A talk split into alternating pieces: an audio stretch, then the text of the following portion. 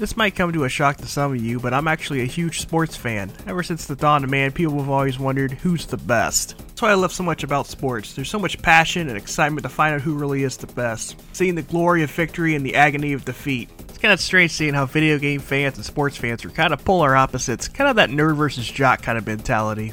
If you're a sports fan and a video game fan, you've mostly probably played Madden or maybe MLB The Show. Not often you get someone that's the super big fan of video games, especially retro video games and sports. So I guess you could say I'm kind of a rare breed. But enough about me, let's talk about the game I really want to talk about today. In the sports world, we got a saying called the GOAT. It's actually an acronym that stands for the greatest of all time. Only very few athletes get the nickname of the GOAT, showing that they are the best of the very best. Sports and video games have always been a match made in heaven. With major modern hits such as the Madden franchise or MLB of the show, it's easy to see why. Heck, with esports, video games itself has become a sport. They both share that bond of competitiveness to find out who really is the best.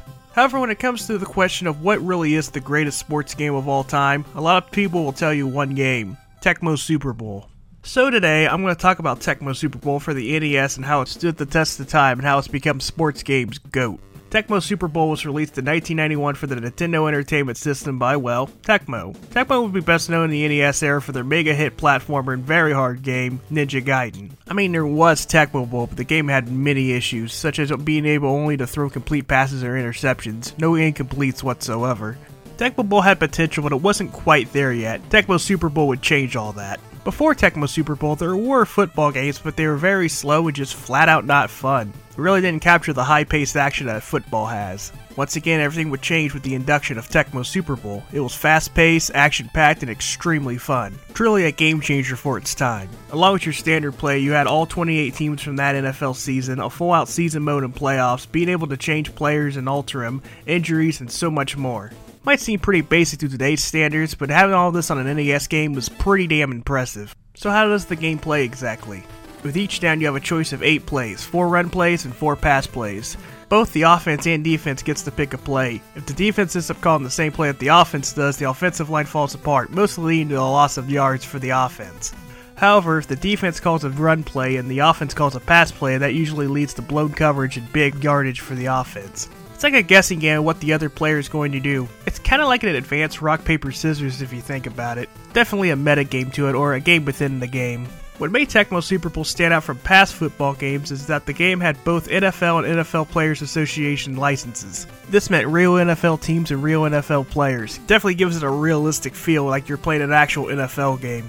I think what makes Tecmo Super Bowl stand out is its simplicity. You don't even have to be a sports fan to pick this game up and have fun. Play calling and playing the game itself is very easy and very high paced. When a special event happens in the game, it does a little short cutscene, adding a lot of charm to the game. It's the little things sometimes. One thing that bugs me about Tecmo Super Bowl is the infamous Bo Jackson YouTube video of someone running with Bo Jackson milking the entire quarter before scoring a touchdown. I understand it's good fun and all, but it kind of gets a sense that the game's very broken and unbalanced. If you're a new player trying to do this against an advanced player, you're going to get smoked. The AI doesn't know how to handle Bo Jackson, but human players will.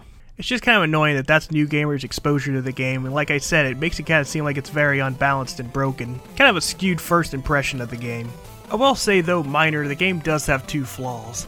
Some of the rules in the game are not exactly one to one to the real game. There are no penalties and you can't return a punt from the end zone. There's no weather changes in the game, but I feel like I'm asking a little too much at this point. Another problem with the game, and most new players will notice this, is that there are times where the players will flicker on screen. This is so the game can run smoothly and contain its fast pace. Not to mention having a full set of players on the screen for the NES is pretty demanding. Like I said, new players will definitely notice this issue, but to keep the game running at its pace, I'll take that. There are many countdowns on what's the greatest sports game of all time, and most lists will usually end with Tecmo Super Bowl. The game has grown a very dedicated fan base over the years. There's players that still meet up in person and have full size leagues and tournaments. There's even a fan made version of Tecmo Super Bowl you can find that has updated modern rosters and teams. Tecmo Super Bowl would get more games in the series for the Super Nintendo and Genesis. These games are good, but I feel like they overcomplicate things by adding too much. Like I said, a bunch of the charm for Tecmo Super Bowl is the simplicity and how easy it is to pick up and play it. After a few games, you really understand how Tecmo Super Bowl works and you can instantly become a master. Or you can just pick it up for your first game and just have fun with it. There is even a version of Tecmo Bowl on the Nintendo Wii called Tecmo Bowl Kickoff. However, this will not have the official NFL teams or players due to licensing. This is also likely why we've never seen a re-release of Tecmo Super Bowl, especially with the stranglehold Electronic Arts has on the NFL license with their yearly Madden games. Tecmo Bowl Kickoff, however, does have a pretty cool setting where if you hit a button it switches from the newer graphics to the old NES style graphics. Pretty neat and you can do it mid-game too. Overall, play one game of Tecmo Super Bowl and you'll easily see why the game has such a dedicated fan base and following. This game's a must play for any Nintendo Entertainment System. I know a lot of people say that Mario 3 or The Legend of Zelda or Mega Man 2 is their favorite NES game of all time, but personally for me, I'd have to go with Tecmo Super Bowl. It's that good.